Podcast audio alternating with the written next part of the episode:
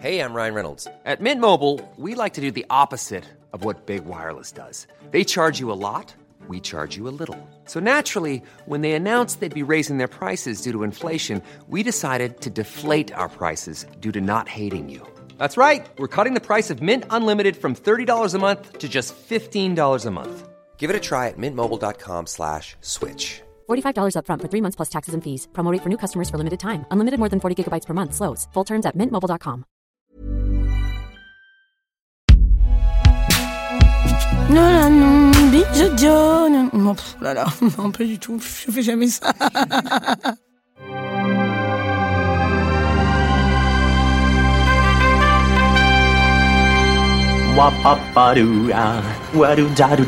Steven, arrête s'il te plaît, j'ai jamais pu encadrer Michel Legrand. Salut à toutes et tous, bienvenue dans Flashback par nos ciné, notre hors-série qui se balade dans les allées bien garnies, en l'occurrence de Star, la nouvelle rubrique de Disney+, sponsor de cet épisode.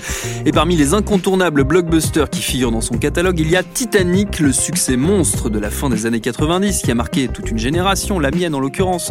Le film de James Cameron avec Leonardo DiCaprio et Kate Winslet, entre autres, tant de souvenirs mélangés, Je suis le maître du monde, la chanson de Céline Dion, Dessine-moi comme l'une de tes françaises, l'orchestre qui joue jusqu'au bout les canaux de sauvetage, le bout de planche qui aurait pu peut-être accueillir plus d'une personne, on saura jamais. Bref, c'est un vrai moment de nos jeunesses, pour moi qui suis vieux en tout cas, mais aussi et surtout de notre patrimoine cinéphilique à toutes et tous auquel on va s'attaquer. Je dis on parce que je ne suis évidemment pas seul. Avec moi, il y a Anaïs Bordage. Salut Anaïs. Salut Thomas. Et David Honora. Salut David. Salut Thomas. Flashback par nos ciné spécial Titanic, c'est parti. Tu fais un amalgame entre la coquetterie et la classe. Tu es fou.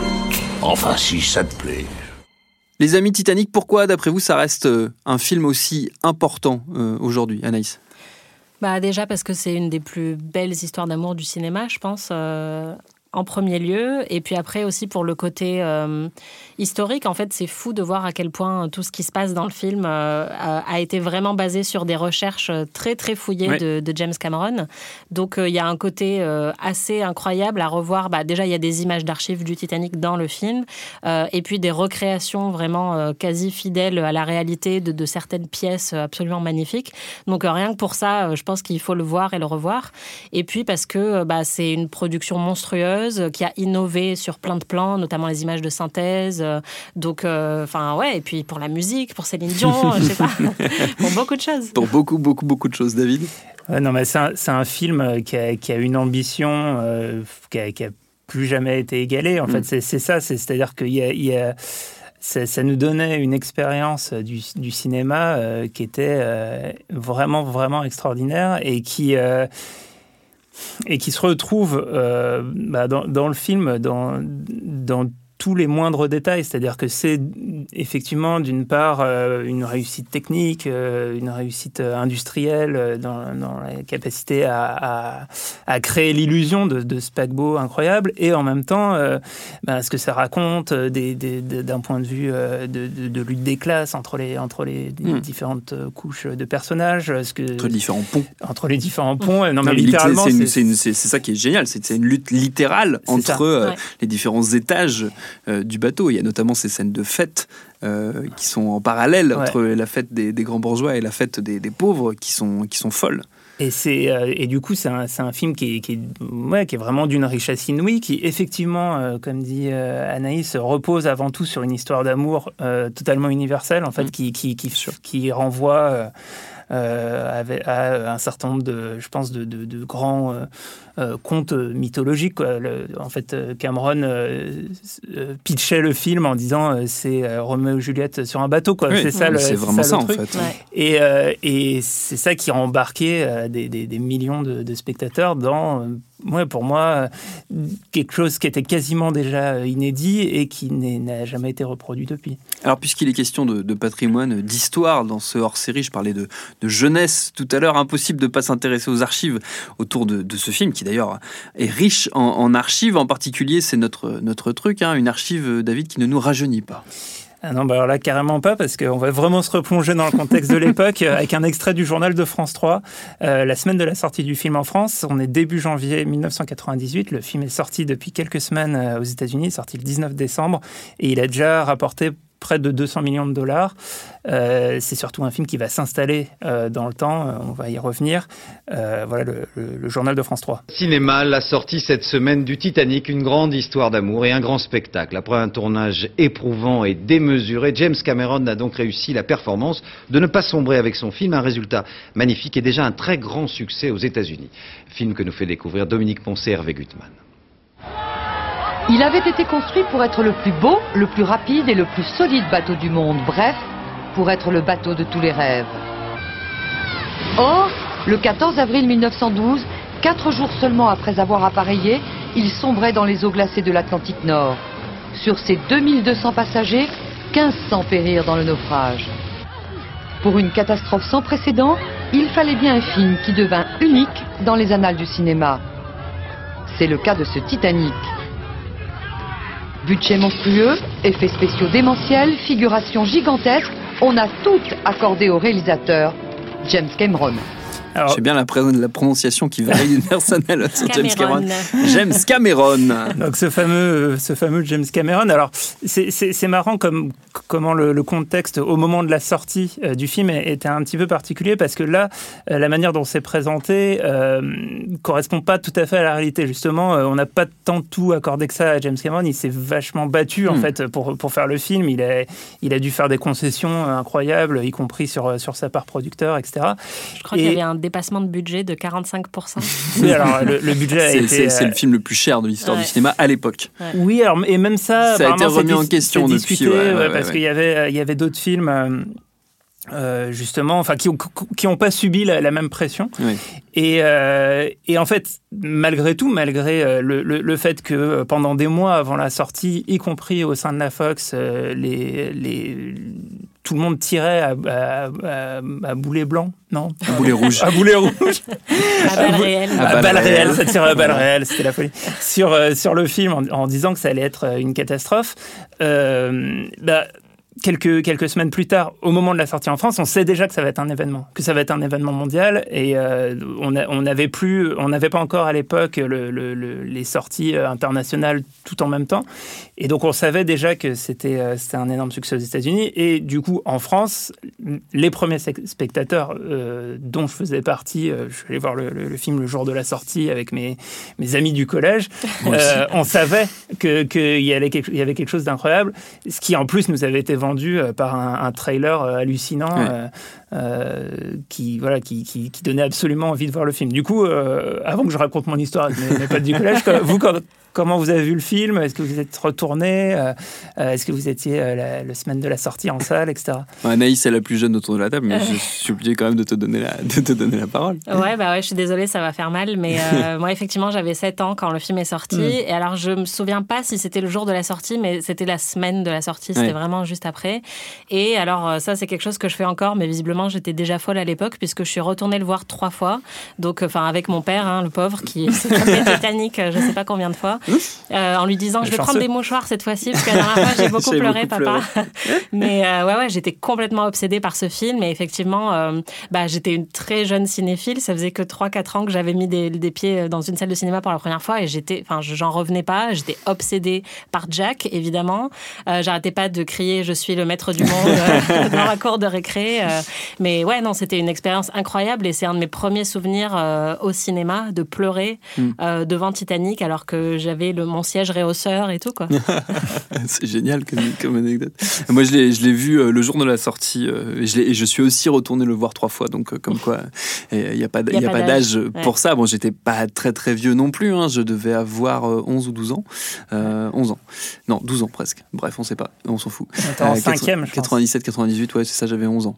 Et, et ouais, c'était un moment extrêmement euh, à la fois bouleversant effectivement euh, émotionnellement parce qu'il y avait, il y avait mm-hmm. un côté vraiment moi je découvrais euh, ce côté très je commençais à m'intéresser à l'autre sexe et tout ça donc du coup tu mm. t'intéresses aux histoires d'amour et tout donc du coup tu, tu, tu prends vraiment ça dans la tronche en tant que préadolescent et il y avait le côté démesuré du spectacle. Quoi. Euh, j'avais moi jamais vu ça et j'ai rarement revu ça après au cinéma. euh, les, les scènes du, du bateau qui se casse en deux et tout ça. Enfin, c'était vraiment. euh, Il y avait un côté.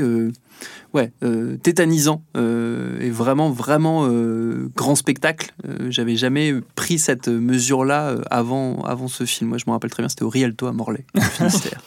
Moi, c'était aux Alizés à Bron. Ah. Euh, effectivement, c'est marrant que tu, tu parles de ça, l'aspect. euh, les premiers émois de l'adolescence, parce que c'est moi c'est aussi, je pense, le premier film euh, qu'on est allé voir avec des, des, des amis en, en groupe mixte. Ouais, ouais, C'est-à-dire qu'il y avait des garçons et des Il y avait filles. des garçons et des filles Et, et, et donc, il y avait énormément de monde, c'était complet. On a, on a fini par rentrer. Donc, en plus, il y avait l'excitation et euh, le, le stress de est-ce qu'on va pouvoir rentrer. Il y avait des gens salle? assis sur les marches euh, Ah, dans, ouais, dans la salle, je me Ah bah, rappelle. les, les normes de sécurité à, à Bron Ouais, sont mieux respectées qu'à Morlaix. À Morlaix, on est des oufs. hein. Mais en tout cas, nous, on a fini, donc on était vraiment au premier rang. C'est un film de 3h20, euh, Mm. découvert en pleine gueule, premier rang, etc. Mais c'est, euh, ouais, une, ex- pour moi, c'est une expérience euh, sociale au-delà de l'expérience du cinéma Oui, qui, oui. Est, qui est vraiment euh, marquante et, et, et, euh, et ouais, enfin à l'époque éblouissant. Alors moi, j'a- j'avais, j'avais pas à l'époque été euh, revoir le film euh, au cinéma parce que c'était un truc que je faisais pas encore à l'époque. Parce que Mm. je- quand j'ai commencé à devenir vraiment cinéphile, c'est quelque chose que je fais beaucoup plus d'aller voir plusieurs fois les films, mais je l'avais pas fait à l'époque. En revanche, euh, clairement, et ça se voit dans le succès du film, c'est quelque chose que beaucoup de gens ont fait. Oui. C'est vraiment. euh, et les, Oui, je pense qu'on n'était pas les seuls. Ouais, ouais. à les, exploitants de salles fois. racontent que. euh, Et il est resté très longtemps à l'affiche. Ouais, ouais. Ouais. Et, et- et d'ailleurs, euh, le, le- le film donc, a, a connu, par exemple, aux États-Unis un très bon démarrage.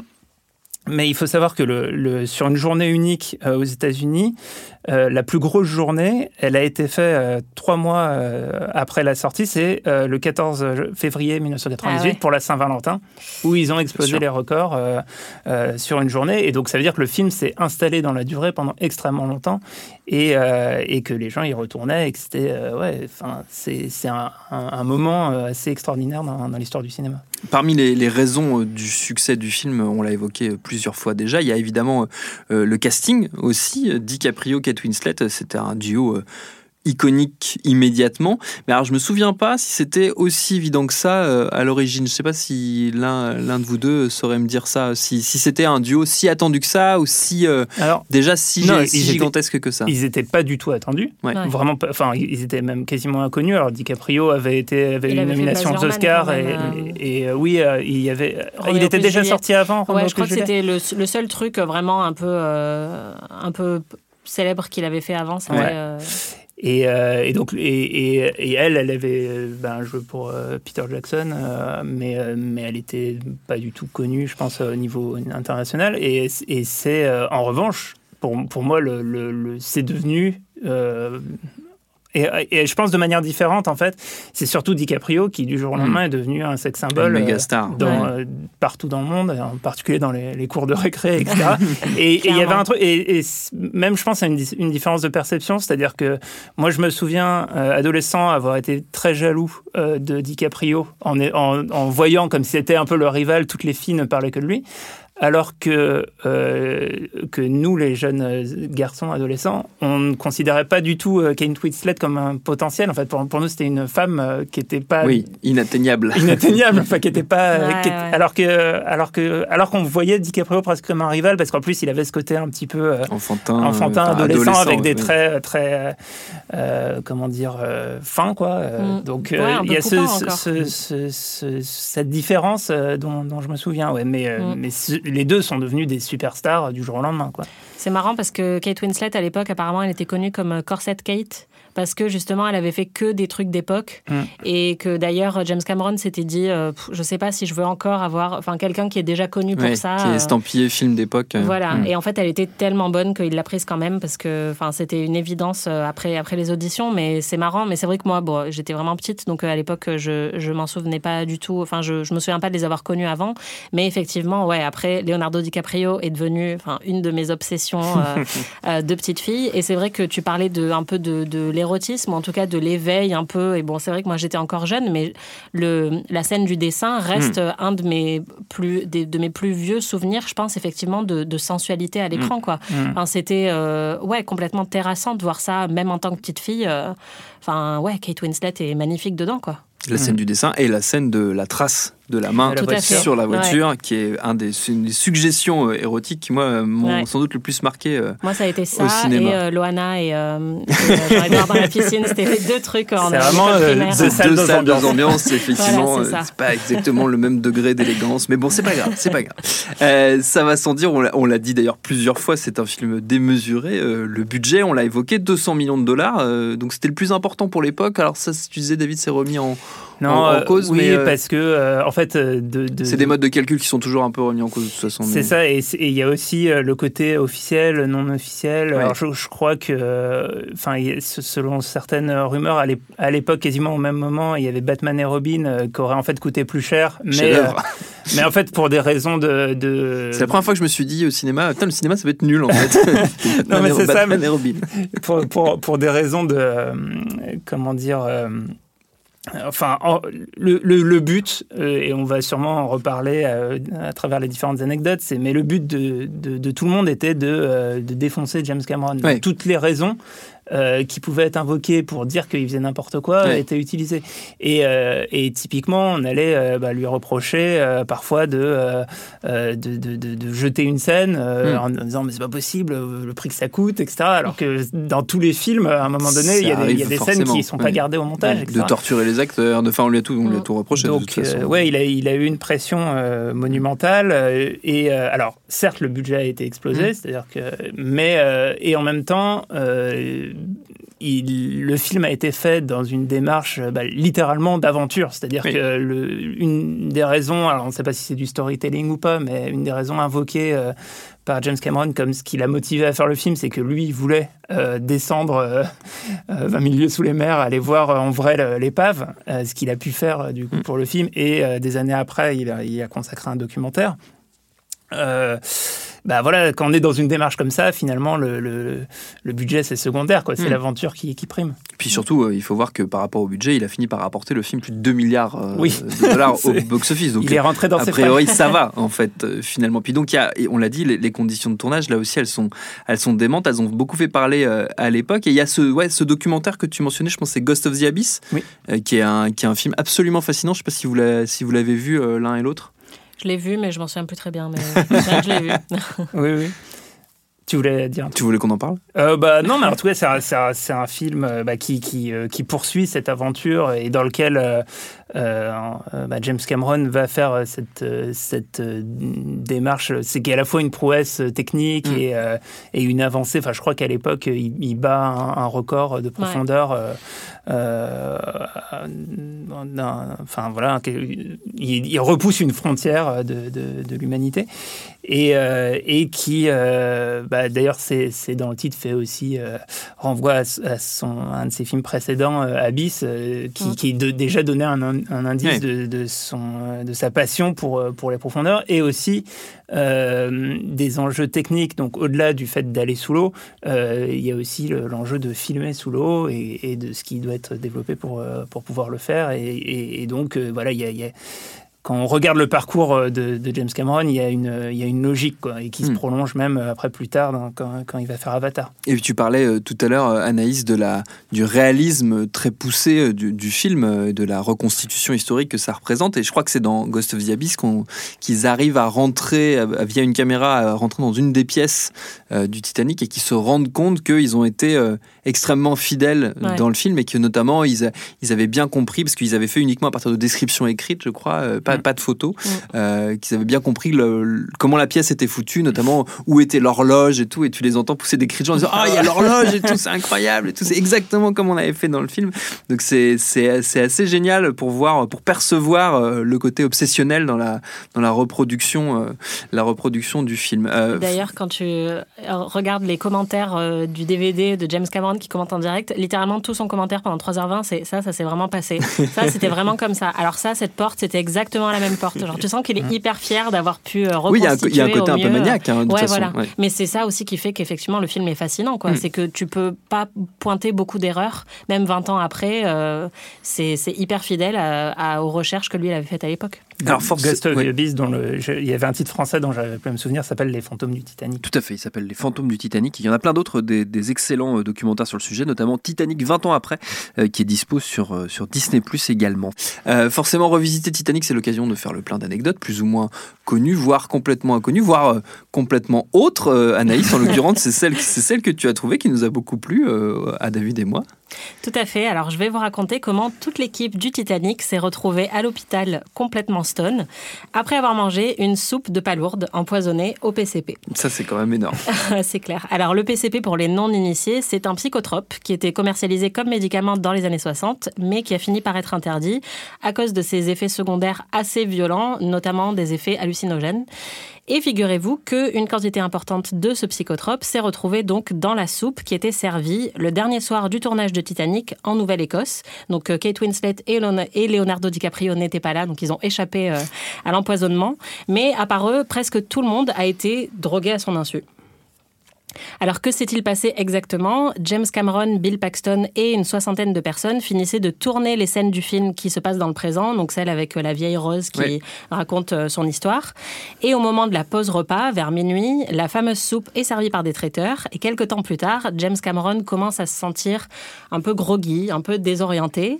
Il pense tout de suite qu'il a été empoisonné en fait par le poisson qu'il y avait dans la soupe euh, et il part se faire vomir tout de suite. Donc euh, belle réactivité quand même. Bien joué, James. Voilà. Et lorsqu'il revient, le plateau est désert. Cameron ne comprend rien à ce qu'il se passe. Euh, Bill Paxton, lui, de son côté, est complètement défoncé et fait une crise d'angoisse. Et rapidement, de nombreux membres de l'équipe se trouvent mal. Donc tout le monde est amené à l'hôpital, en fait. Et alors là, c'est le chaos. En attendant d'être soignés, tous les membres de l'équipe de tournage sont absolument déchirés. Il y en a qui rient, il y en a qui pleurent, il y en a qui vomissent. Et il y en a même certains qui dansent la chenille dans les couloirs de l'hôpital. Ça aussi, c'est mal. deux salles de ambiance. Voilà, c'est ça. On a James Cameron qui a le visage en sang parce que quelqu'un l'a poignardé avec un stylo, mais il est tellement perché que ça le fait marrer. Donc euh, voilà, super ambiance. Bon, au final, plus de peur que de mal. Et au bout de quelques heures, l'équipe est retournée bosser, après une sacrée descente quand même, je pense. Euh, et ce n'est qu'en recevant le rapport de toxicologie peu de temps après que la police comprend que tout ce chaos a été causé par une soupe au PCP. Encore aujourd'hui, personne ne sait qui a drogué la soupe, ni pourquoi. Mais euh, James Cameron soupçonne un membre de l'équipe qui avait été viré la veille, en fait, euh, notamment parce qu'il se comportait mal avec les traiteurs du tournage. Donc, euh, verser de la drogue dans la soupe aurait été un moyen un peu euh, perché de se venger. En tout cas, 20 ans plus tard, euh, le mystère reste entier. C'est une version, une version trash de, enfin, quoique trash de, de la fameuse scène de la soupe de Fight Club, qui a aussi marqué, euh, marqué beaucoup d'esprit. Euh, on a notre petit, euh, notre petit truc à nous, hein, c'est notre petit questionnaire euh, qui vient un peu comme ça nous aider à, à vous raconter nos, notre avis sur le film, finalement nos, nos plus beaux souvenirs, on va dire ça comme ça. La première de ces questions, c'est David Honora qui a concocté ce, ce- ce questionnaire. Je rends à César ce qui est à César. La première des questions, c'est évidemment quel est le meilleur personnage de Alors, est-ce que je rajoute une petite difficulté en disant à part Jack et Rose ou est-ce que est-ce que c'est trop salaud? Parce que moi, mon préféré dans ces cas-là, à part Jack et Rose, c'est euh, Maggie, le personnage que joue Kathy Bates, donc Maggie Brown, Ah Madame oui. Brown, Ouais. euh, qui fout le bordel tout le temps, qui est un vrai The personnage. Woman. Exactement, la, la femme, la femme incoulable, euh, qui est un vrai, un vrai personnage historique, euh, qui était vraiment comme ça, semble-t-il, et qui, est, qui en a un peu rien à foutre, qui est un peu Oui, une, bah, une punk bourgeoise. nouvelle riche euh, qui avait bien. fait ouais. fortune et Ouais, qui- ouais. qui n'était pas du milieu. Dans Ouais, et qui, qui du coup euh, balance un peu des horreurs à tout le monde. Elle est assez drôle. Et puis bon, c'est Kathy Ouais. Bates, donc c'est c'est quand même une grande comédienne. J'étais très heureux de la, retrouver euh, dans ce film. Donc voilà, moi, c'est c'est un peu elle ma, ma préf. Bah, moi, moi, c'est Ouais. aussi elle que j'allais citer si, en, en me mettant la, la- la contrainte. En, en revanche, comme j'avais pas la contrainte, euh, aujourd'hui en fait, je citerai quand même Jack euh, comme mon, mon personnage préféré, ce qui était pas du tout le cas pour les raisons que j'expliquais à l'époque. Pour des raisons de rivalité, bien sûr. etc. Euh, mais euh, mais en fait, en revoyant le film, le bon déjà euh, DiCaprio vraiment extraordinaire, et puis euh, et puis le, le Enfin, ouais, le, personnage a un truc euh, qui est tout de suite euh, hyper attachant. euh, on, on, on embarque avec lui et on, est ouais, vraiment jusqu'au bout chevillé à, sa, à, à la fois son, son point de vue et, et, son histoire d'amour. Et il y a un truc voilà, qui, est, qui, est, qui est très beau. L'alchimie avec, avec Rose est superbe. Donc, donc ouais, Jack, je pense que ça reste mon personnage préféré. Anaïs? Alors moi, contrainte ou pas, j'aurais pas choisi euh, Rose. C'est vraiment pas aujourd'hui euh, les personnages qui m'intéressent le plus en fait dans l'histoire. C'est marrant. À l'époque, je pense que Rose était vraiment une une icône pour moi en tant Ouais. que personnage féminin. Euh, mais maintenant que j'ai revu le film une petite dizaine de fois, à chaque fois, ce qui m'émeut le plus, c'est vraiment tous les autres personnages euh, et notamment bah, les personnages qui représentent des personnes qui ont vraiment existé. Euh, Il y a le capitaine euh, que j'adore, qui m'émeut à chaque fois. Euh, Il y a effectivement euh, la, la femme incoulable. Et euh, moi, mon préféré parmi tous, c'est euh, Andrews, qui est joué par euh, Victor Garber, qui est en fait euh, le mec qui a conçu Oui. le, le Titanic Ouais. et qui dit au tout début qu'il y a une espèce de complicité avec Rose dès le début, qui lui avoue qu'effectivement, il n'y a peut-être pas assez de canaux pour tout le monde, etc. C'est un ingénieur, c'est un homme de science, et d'ailleurs, dans sa dernière scène, on le voit remettre le, la pendule à l'heure avant, avant de couler. Ouais. Euh, et bon, déjà, j'adore Victor Garber comme acteur, et je trouve son personnage euh, vraiment hyper émouvant, alors qu'il apparaît pas dans beaucoup de scènes, mais euh, à chaque fois, il me fait pleurer. Donc voilà, magnifique travail. euh, C'est vrai que c'est un, très très beau, euh, très très beau personnage et puis un très très bel acteur. Ouais. Victor Garber, effectivement. Euh, la meilleure scène de, de Titanic. Alors moi j'ai cité tout à l'heure euh, le moment où la coque se brise, qui moi m'avait euh, Ouais. m'avait totalement, euh, enfin ouais, retourné le cerveau. à l'époque, je pense que l'expression est pas est pas usurpée. Anaïs. Alors pour moi, c'est pas du tout original, je pense, mais c'est la scène de l'orchestre Ouais. qui se remet à jouer euh, alors que qui bon, reviennent les uns les autres alors Voilà, qu'ils se sont dit au revoir juste avant. Ouais, ils se disent bon c'est bon, on a fait notre devoir, euh, on peut se séparer. euh, et ils se disent un truc comme bon vent. Euh, et il y en a un qui reste jouer tout seul et les autres reviennent. Et en fait, c'est une scène qui est reprise quasiment à l'identique de A Night to Remember, qui Mm. était le, le film précédent sur le Titanic. Qui est le modèle hein, d'ailleurs de, de Voilà, Cameron, modèle assumé complètement pour le coup. Il en parle beaucoup. On le retrouve vraiment beaucoup Il y ce film. y a dialogues cités et tout. enfin, Ouais, la, scène était déjà parce que ça a vraiment eu lieu. Et ça s'est vraiment Ça produit. s'est ouais, vraiment produit. Ça, ça fait partie des. D'où l'expression l'orchestre du Titanic, qui, est- qui est devenue même une expression euh, quasiment. Voilà, c'est ça. C'est le que- contraire des rats quittent le navire. C'est ça, c'est l'inverse. Ouais, effectivement, il y a plusieurs euh, témoins qui ont parlé de, de cet orchestre. Euh, tous- les membres de l'orchestre se sont noyés, il me semble. Euh, mais euh, effectivement, on les a entendus jouer jusqu'à la dernière minute. Et bah, c'est, enfin, on peut pas faire plus poétique que Oui, ça, en oui. fait, et plus beau et plus touchant. Euh, donc euh, voilà, moi, cette scène, à chaque fois, c'est celle qui me fait euh, totalement vriller euh, et me noyer dans mes larmes C'est- à, à chaque coup. Quoi. Surtout qu'il y a le contraste entre justement ce, ce- cette musique, le côté vivant et tout, et le silence, Mm. qui Ouais. est un des autres moments, qui est moi l'autre scène que j'avais noté, qui est le moment où les bateaux de secours reviennent euh, à la toute fin du film, et le, le silence qui là aussi est un, un truc qui est historiquement avéré, c'est-à-dire que ce qui les avait le plus choqués, les c'était justement de ne pas entendre un seul bruit, Mm. alors qu'ils étaient notamment euh, no- normalement sur une scène où il y avait des gens à sauver, Ouais. et où il y avait malheureusement plus grand monde à sauver. Et donc le, ouais, le contraste entre ce bruit, cette musique et euh, le silence euh, est assez, assez fort, David? Oui, et juste un dernier mot sur les, euh, sur les musiciens. Quand j'ai cherché les, les archives que je pouvais euh, Ouais. amener dans l'émission, j'en j'en avais trouvé, trouvé un petit reportage de, de France 3 Lille euh, qui disait que parmi les, les musiciens. de France 3, j'apprécie. Ah bah, il y, y Il y a de la matière. On, trouve de la matière. Il y y avait un des, un des musiciens qui était un Français euh, Ah bah, du, nord de la France. Oui, euh, qui voilà, donc il était violoniste ou je, je ne sais plus quoi, mais voilà. Euh, big up à lui. Euh, alors moi, mais pour les scènes, les scènes préférées, je trouve que c'est c'est vraiment le, le- le genre de film où, où quand, quand on tombe dessus, même au milieu, s'il passe à la télé, c'est quasiment impossible de décrocher tellement euh, tout Ouais. est d'une fluidité euh, incroyable. Euh, donc j'ai eu beaucoup de mal à, à isoler une scène et, et, et du coup j'ai retenu en fait un, un certain nombre de motifs et qui sont des trucs un petit peu peut-être un peu fétichistes mais qui sont autour de, des tenues de Rose et en fait toute la manière dont il utilise dans la mise en scène ces tenues pour raconter des choses. Il y a ce- le premier plan iconique où on la voit du dessus euh, avec son grand chapeau et, et elle va jeter le premier regard sur le Titanic et qui est un- Enfin, en termes de, de- de mise en scène, je trouve ça extraordinaire. Il y a aussi une très belle scène euh, où sa, sa mère vient lui serrer son corset. Alors, Ouais. Justement, on parlait de corset euh, Kate.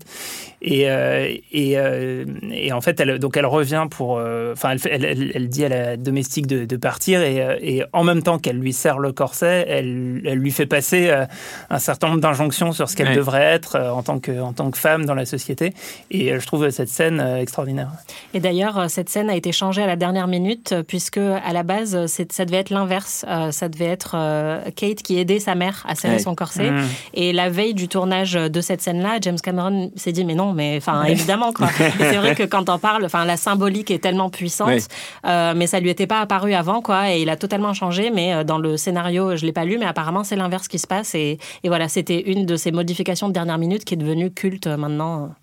Qu'est-ce qui manque au film, euh, d'après vous, pour être euh, vraiment parfait? Alors moi j'ai noté une planche plus grande pour Rose et, Rose et Jack, mais est-ce que, ce serait, est-ce que ce serait vraiment parfait? Je ne Bah sais pas, non, Anaïs. parce que si Jack ne meurt pas, Ah oui, c'est le plus film pareil. est plus parfait. Bah justement, toute l'émancipation de Kate, elle doit passer par la mort de Jack. Donc, euh, même si je comprends que, enfin, à chaque fois, on se dit, mais non, monte sur la Allez, planche, monte, il y a de la hein. place Euh, ouais, pour Il y a moi. même eu des études, je me rappelle, de gens qui avaient, Ouais. dé- qui avaient découpé, qui avaient calculé le nombre de mètres carrés que faisait la planche et tout, comme quoi il y aurait de la place, la flottabilité et tout. Mais apparemment, James Cameron, ça l'énerve vachement parce qu'il bah oui, dit que lui aussi, il a fait des études et qu'il savait que, Que ça donc marcherait bon, pas. voilà. Il a tout vérifié, il peut dire tout ce qui s'est produit, pas produit. Donc, euh, mais euh, non, pour moi, il manque quasiment rien. Enfin, ce film est vraiment, euh, il est gargantuesque, mais il est parfait comme il est. Euh, le seul truc, moi, que j'aurais aimé voir, mais qui rentre pas du tout dans le thème du film, c'est peut-être un peu plus sur la vie des classes moyennes, justement. Mais on a cette opposition des classes très très forte dans le film, donc euh, c'est pas le sujet en fait. Mais c'est vrai que la reproduction est tellement intéressante que moi j'aurais vraiment aimé euh, voir, euh, je sais pas, euh, 40 minutes de plus où on voit juste comment les familles un peu moyennes euh, du bateau euh, Vivent, passent leur euh, ouais, vie, ouais, ouais. voilà, pendant trois jours. Mais bon, voilà, ça c'est mon petit, euh, mon petit délire. Je sais pas si c'était vraiment nécessaire au film. David Euh, bah moi, j'ai trouvé un détail euh, qui, qui, qui manquait pour que le film soit parfait, et ça a été corrigé par euh, James Ah. Cameron euh, pour la ressortie du, du film euh, en, en 3D. Les grands esprits. Euh, en fait, c'est euh, c'est Neil deGrasse Tyson euh, qui, euh, qui euh, en voyant le film, donc le célèbre euh, Physicien. astrophysicien américain qui a ses émissions de, télé, etc., euh, qui avait vu que bah, justement euh, dans cette scène euh, à la fin où, Rose s'accroche à sa, planche de bois quand elle regarde le ciel, en fait les, les, les étoiles, le ciel étoilé correspond pas à Oui. ce qu'aurait dû être la carte du ciel Incroyable. à ce moment-là. C'est le seul Euh, mec au monde qui a vu ça, mais bon. Et donc, Et euh, David. et, et non, moi, moi j'avais pas vu, mais en tout cas, euh, il a, il a écrit à James Cameron pour lui dire ah, ça, ça va pas Ça du va tout, pas cette du carte tout du votre ciel. film. Et du coup, euh, Cameron a modifié euh, du coup le ciel étoilé pour la version euh, 3D que, que, d'ailleurs. Enfin, pour moi, c'est la deuxième fois où je suis allé euh, voir euh, Titanic en salle, euh, au moment où il est ressorti en a 3D, ressorti 3D, et ouais, je trouve que c'était euh, c'était vraiment euh, bah, une redécouverte du film et, et en fait redécouvrir que presque le film avait été tourné déjà Hmm. pour la 3D avec une grande profondeur de champ, des, des, des, plein, plein d'éléments qui se prêtent vraiment très bien à, à la mise en scène en relief.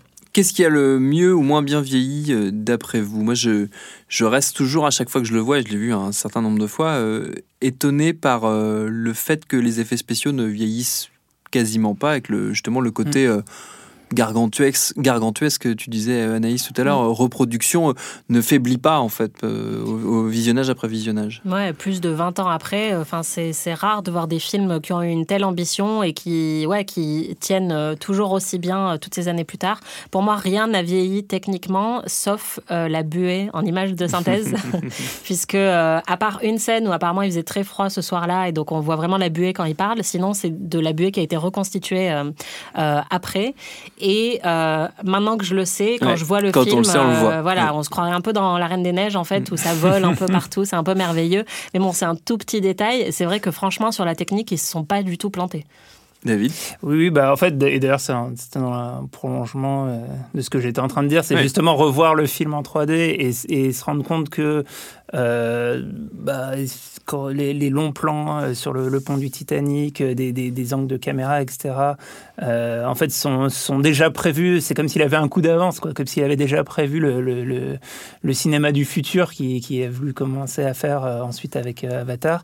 Euh, et euh, le, film dépareille pas en fait dans, ce nouvel euh, univers filmique. Donc, euh, donc ouais, pour moi, c'est un film qui a très, très peu vieilli et d'autant que euh, en fait euh, le, le caractère du film en costume permet ça. C'est-à-dire que c'est Hmm. pas euh, c'est pas daté. euh, Non. euh, même c'est- même pas la manière dont on filmait les films en costume dans les années 90. Enfin, il y, a- y un truc qui est vraiment euh, Intemporel qui est intemporel et qui fait que le, le film traverse le temps et qu'on peut le revoir. euh, et aussi, euh, par ailleurs, finalement, le, le- le côté très, euh, fondamentale et archétypale de, de, de l'histoire d'amour fait que même les thématiques, tout, tout en fait euh, euh, concourt à quelque chose qui, qui, est fait pour traverser le temps. Mm. Est-ce qu'on pourrait faire un remake de Titanic aujourd'hui? Alors moi, vous le savez, je suis opposé à l'idée de mec, hein, je, je, tiens à le préciser. Pour moi, non. Enfin, en tout cas, ce serait une très mauvaise idée parce qu'il y a tout dans le Titanic. Oui, donc, puis comme on l'a dit, ça n'a pas vieilli. Ouais, voilà, c'est ça. Il n'y a rien à refaire ou à, ou à rajouter. Après, je pourrais totalement voir un remake en fait qui serait vraiment axé sur euh, sur la technique, euh, sur un côté un peu expérimental, tu vois, genre euh, comme Le Fils de Sol ou 1917. Tu vois où ce serait vraiment en fait uniquement focalisé sur l'action Mm. avec des plans séquences et pour montrer un peu en temps réel le naufrage. Mais en vrai, enfin. Tu veux dire d'un point de vue d'un mec dans la salle des machines et il, il voit jamais Ouais, le, il voit jamais le ciel? Non, mais quelqu'un qui court partout, tu vois, genre sur le bateau et on le, on le filme de son point de vue. Ou, enfin, je sais pas, je pense que. En tout cas, ça me choquerait pas si quelqu'un un jour se disait tiens, Tiens, on, on va va, faire ça. mettre voilà, Mm. 48 000 milliards de dollars pour faire un truc comme ça. Mais je pense que c'est pas du tout nécessaire et que, effectivement, enfin, Titanic n'a pas vieilli. Titanic est parfait malgré ses 3h20 de durée. Donc, il n'y a rien à toucher, il n'y a rien à changer. Ouais, euh, moi, je pense, j'irais même plus loin. Je pense que le, le drame, c'est qu'on serait de toute façon euh, incapable de, de le- de le refaire, en fait. Enfin, de, de, re- de re-rassembler. On n'en fait plus des films comme ça, on n'en fait clairement plus.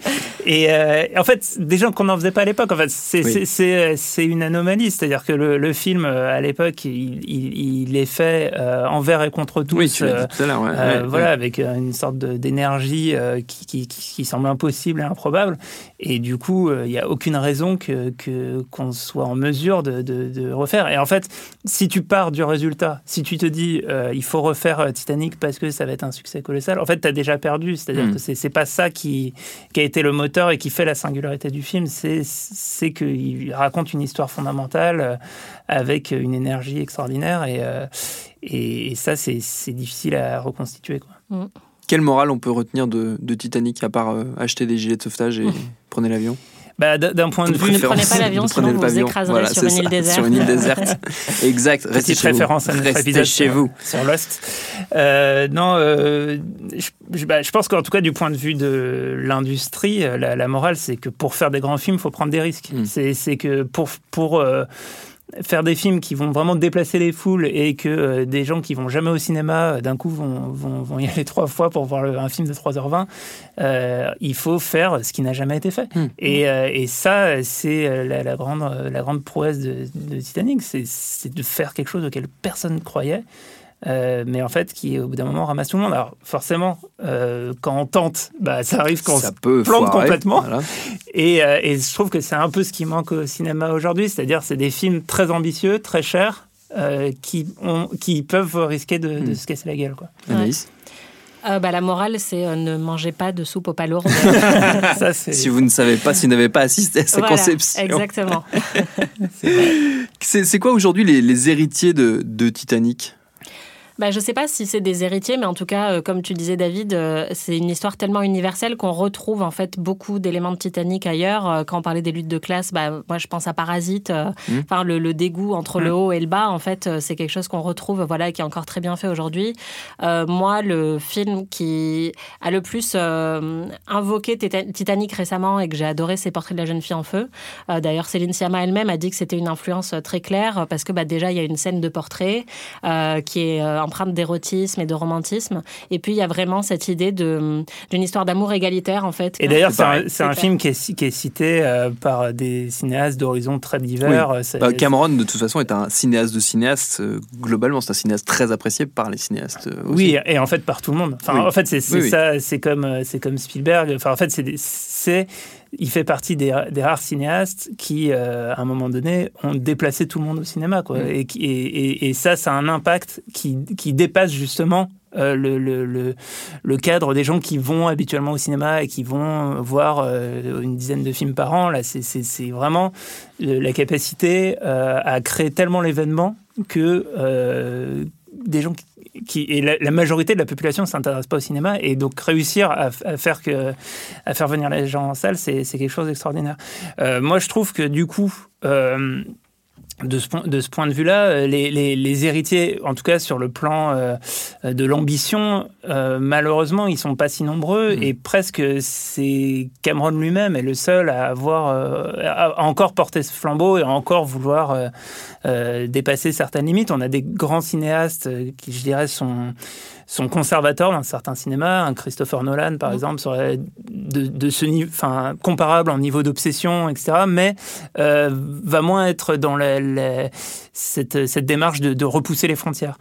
Euh, Il est plutôt dans la conservation. voilà. de- Ou un Tarantino aussi va être quel- quelqu'un Mm. d'obsessionnel qui, qui va vouloir faire un, un- Mm. des grands projets ambitieux, mais qui, qui reste un fétichisme différent. dans, oui. dans- voilà, dans, dans- dans quelque chose d'existant. Euh, repousser les frontières, euh, c'est effectivement euh, c'est euh, James Cameron, c'est d'une certaine manière euh, les sœurs Wachowski euh, qui, euh, qui, euh, à mon sens aussi, sont dans, dans cette démarche de jusqu'où euh, peut nous amener le, le, le récit cinématographique. Euh, et, euh, et après, peut-être les héritiers, euh, malheureusement pour le cinéma, ils, ils vont ailleurs. Ils vont dans les jeux vidéo, ils Mm. vont dans d'autres formes de récits.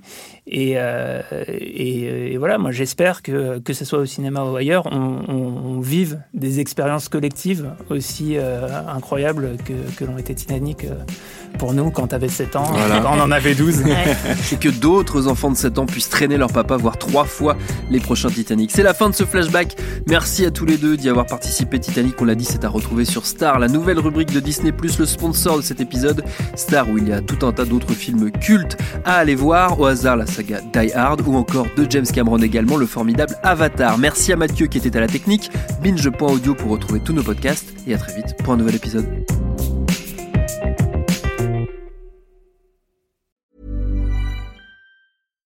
When you make decisions for your company, you look for the no brainers. And if you have a lot of mailing to do, stamps.com is the ultimate no brainer. It streamlines your processes to make your business more efficient, which makes you less busy. Mail checks, invoices, legal documents, and everything you need to keep your business running with stamps.com. Seamlessly connect with every major marketplace and shopping cart. Schedule package pickups and see your cheapest and fastest shipping options from different carriers. With rates up to 89% off USPS and UPS rates. And with the Stamps.com mobile app, you can take care of mailing and shipping wherever you are. Make the same no-brainer decision as over 1 million other businesses with Stamps.com. Sign up with code PROGRAM for a four-week trial, plus free postage and a free digital scale. No long-term commitments or contracts.